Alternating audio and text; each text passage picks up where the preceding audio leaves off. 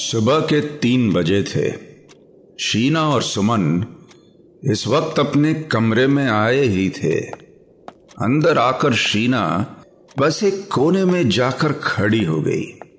वहीं सुमन बस गुस्से भरी निगाहों से शीना को देखे जा रहा था। मगर अब भी कमरे में खामोशी फैली थी। सुमन ने फ्रिज से जाकर एक बियर निकालते हुए एक खींच भरी आवाज़ में कहा, वो नीचे क्या था? यू डोंट ट्रस्ट मी तुम्हें लगता है मैं, मैंने ये मर्डर किया है? ये सुनकर शीना खामोश ही खड़ी रही। तभी दोबारा ज़ोर देते हुए सुमन ने कहा now answer me you my wife and you don't trust me ये सुनकर शीना ने एक दबी हुई आवाज़ में कहा, कैसे करूँ trust you are very much capable of murdering someone Suman याद है, तुमने अपने उस बिज़नेस पार्टनर की क्या हालत की थी? इस पर सुमन ने तपाक से कहा, यार, गुस्से में था मैं। अब उसने जो हरकत की थी, उसे उसे कैसे भूल जाता? उठा दिया हाथ, हो गई गलती। But you are my wife you are suppose to know me better यह सुनकर शीना ने आवाज़ में एक झिझक लेते हुए कहा how am I suppose to know you Suman सिर्फ़ चार महीने डेट किया था हमने शादी से पहले। अच्छी तरह क्या? कभी कभी तो लगता है मैं तुम्हें जानती तक नहीं।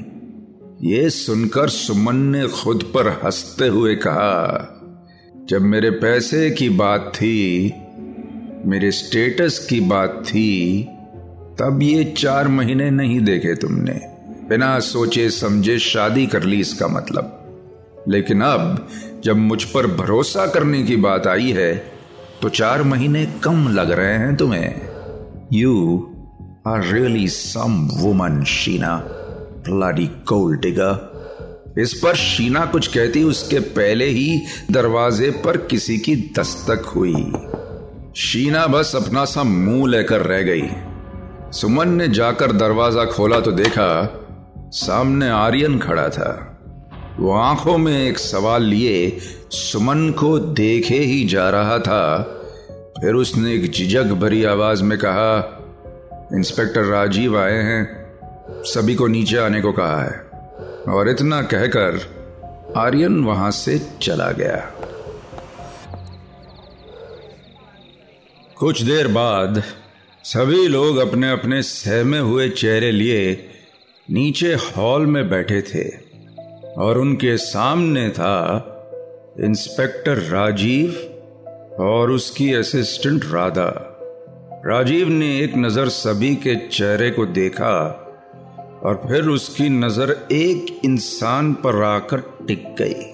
उसने गंभीर आवाज़ में कहा, आप, जी हाँ, आप, आपके बारे में कुछ पता चला है हमें। सुमन को अचानक समझ में आया कि राजीव उसे ही देखकर बात कर रहा था। बात को आगे बढ़ाते हुए राजीव ने फिर से उसी आवाज़ में कहा हाँ तो सुमन जी, हमने आपके ऊपर थोड़ा बैकग्राउंड चेक किया और पता चला है कि आपने किसी आदमी को असॉल्ट किया था, जिसकी वजह से आपको जेल भी जाना पड़ा था। हम्म? ये सुनकर जैसे सुमन के शरीर में बहता खून जम गया। उसने एक नज़र शीना को देखा और फिर राजीव की ओर देखते हुए हड़बड़ाते हुए बोला हाँ मगर वो तो मामला अलग था ना। और आप आप क्या कहना चाहते हैं? साफ़ साफ़ बताइए, आप कहना क्या चाह रहे हैं? सुनकर राजीव ने अपनी जगह से खड़े होते हुए कहा यही कि आप में वो सारे गुण हैं जो एक मर्डरर में होने चाहिए। चलिए, अपना बस्ता उठाइए और स्टेशन चलिए हमारे साथ। ये सुनकर जैसे सुमन के शब्दों का गुब्बार फट गया। उसने लगभग चीखते हुए कहा, ये ये क्या बदतमीजी है? आप, आपके पास कोई सबूत नहीं है कि इस मर्डर में मेरा कोई हाथ है? आप बस मेरे लॉयर को फ़ोन लगाइए, वही बात करेगा आपसे अभी से। चलिए, लगाइए। इस पर राजीव ने हँसते हुए कहा, मैं तुम जैसे अमीरों को अच्छी तरह जानता हूँ, सुमन जी। यहाँ तुम्हारा लॉयर आएगा और वहाँ तुम बेगुना साबित हो जाओगे। लेकिन यहाँ ऐसा कुछ नहीं होने वाला। लॉयर तो तुम्हें नहीं मिलने वाला। ये सुनकर वहाँ बैठा हर आदमी अंदर तक हिल चुका था। तभी सुमन ने आवाज़ ऊँची उठाते हुए कहा but it's my bloody right आप मेरा राइट मुझसे नहीं छीन सकते. राजीव ने फिर उसी कुटिल मुस्कान के साथ कहा, बिल्कुल छीन सकता हूँ। इस आइलैंड पर जो मैं चाहूँगा, वही होगा। और फ़िलहाल मैं चाहता हूँ कि आप अभी पुलिस स्टेशन चलेंगे। और अगर नहीं गए तो एक पुलिस ऑफिसर की इन्वेस्टिगेशन के बीच में आने के जुर्म में आपको अंदर कर दूँगा। तो बताओ, चलोगे चुपचाप या फिर सुमन कुछ देर ऐसे ही बैठा रहा और फिर सर झुकाए, राजीव के साथ जाकर खड़ा हो गया। राजीव ने एक नज़र बाकी के मेहमानों को देखते हुए कहा, और कोई है यहाँ जो कानून का ज्ञान जाड़ना चाहता है? हाँ? अगली बार से मेरे सवाल और आप लोगों के जवाब रहेंगे। बस, ना उससे ज़्यादा और ना ही उससे कम। समझ गए? ये सुनकर बाकी सारे लोग सहम चुके थे। लेकिन सीमा ने थोड़ी हिम्मत करके कहा, अब तो आपको कातिल मिल गया है तो हमें तो जाने दीजिए। इस पर राजीव ने हँसते हुए कहा, अरे मैडम, आपको यहाँ से जाने की इतनी जल्दी क्यों है? एक बार सुमन जी के खिलाफ सफिशिएंट प्रूफ मिल जाए, फिर आपको यहाँ नहीं रुकना पड़ेगा। और फिर पलटकर राजीव ने सुमन को देखा और कहा घबराओ मत। अभी तो सिर्फ़ तुम्हारी फिंगरप्रिंट्स को मैच करवाने के लिए स्टेशन लेकर जा रहा हूँ। इस खून में तुम्हारा कितना हाथ है, वो तो आज शाम तक ही पता चलेगा। और इतना कहकर राजीव और राधा सुमन को लेकर वहाँ से चले गए। और बाकी के मेहमान बस मुँह पर चुप्पी सादे वहाँ खड़े रहे। अब तो उन्हें भी लग रहा था कि ज़्यादा खतरनाक कौन था? वो खूनी या फिर इंस्पेक्टर राजीव?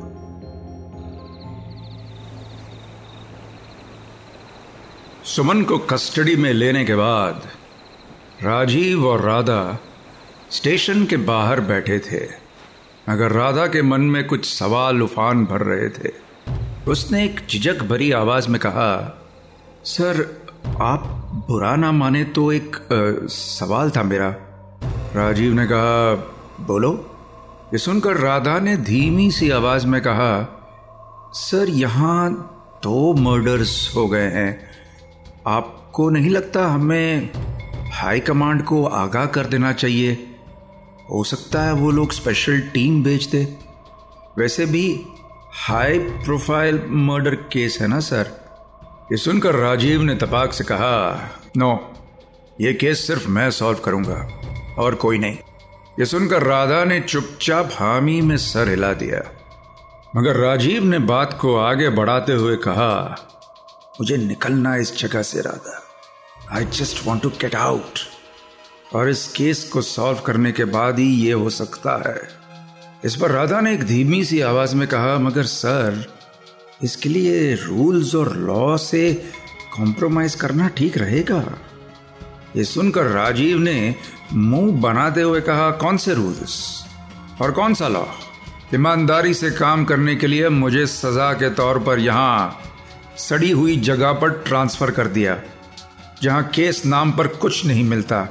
और अब जब मिला है तो मैं इस मौके को नहीं जाने दूँगा। चाहे इसके लिए मुझे थोड़ी बहुत बेमानी ही क्यों ना करनी पड़े। हुँ? ये कहते हुए राजीव के चेहरे पर एक कुटिल मुस्कान और आँखों में एक आग थी जो राधा साफ़ देख सकती थी। सुबह अब तक नहीं हुई थी। थकान के मारे अब तक सारे मेहमानों का बुरा हाल था। कॉफ़ी बनाने के लिए सीमा किचन में आई ही थी कि तभी उसने देखा कि वहाँ पड़ी एक कुर्सी पर आर्यन भी बैठा हुआ था। अंदर आते हुए उसने एक नज़र आर्यन को देखा और प्लेटफॉर्म पर जाके अपना काम करने लगी। आर्यन भी बस टेबल पर अपना सर टिकाए बैठा था। तभी पीछे मुड़कर सीमा ने थोड़ी धीमी सी आवाज़ में कहा, कॉफ़ी पियोगे तुम? आर्यन का ध्यान टूटा। उसने बस अपना सर हिला दिया।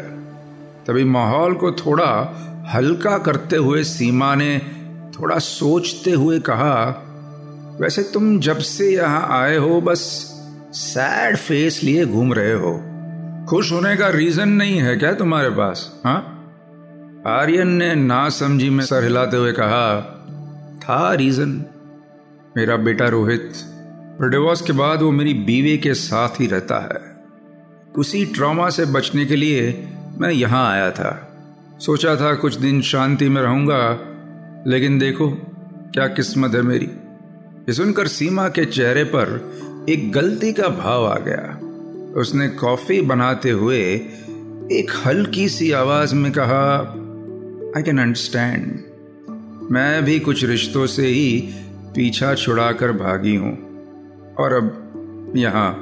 ये कहते हुए सीमा ने एक तिरछी नज़र से आर्यन को देखा तो वो बस खामोश बैठा था।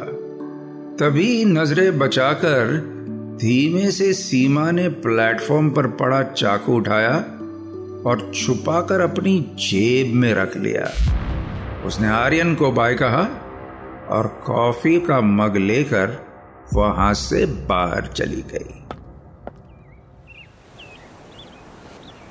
सुबह होने वाली थी, मगर रात के सन्नाटे ने अब तक इस आइलैंड को पूरी तरह से छोड़ा नहीं था। सभी लोग आँखें मुंद कर बस सोने की कोशिश ही कर रहे थे, मगर वहीं शीना इस वक्त बंगले के बाहर घूम रही थी। इस तरह अकेले घूमते हुए बार बार उसके मन में सुमन के वही शब्द घूम रहे थे। You are really a cold tiger Sheena और हर बार उसकी आँखों में एक गुस्सा उतर आता। शीना बार बार बस यही दुआ कर रही थी कि सुमन उस स्टेशन से कभी बार आए ही ना। ये सोचते हुए शीना बस यूँ ही चल कदमी कर रही थी कि तभी कुछ दूरी पर लगी झाड़ियों में से एक आवाज़ से शीना का ध्यान टूट गया। शीना ने पहले तो उस आवाज़ को नजरअंदाज कर दिया मगर वो आवाज़ जैसे अब बढ़ती ही जा रही थी। मगर तभी कुछ हुआ। शीना ना चाहते हुए भी उस आवाज़ की तरफ़ बढ़ने लगी। अपने कदमों को आगे बढ़ाते हुए वो झाड़ी तक पहुँची ही थी कि तभी उसने देखा कि वहाँ तो कोई नहीं था।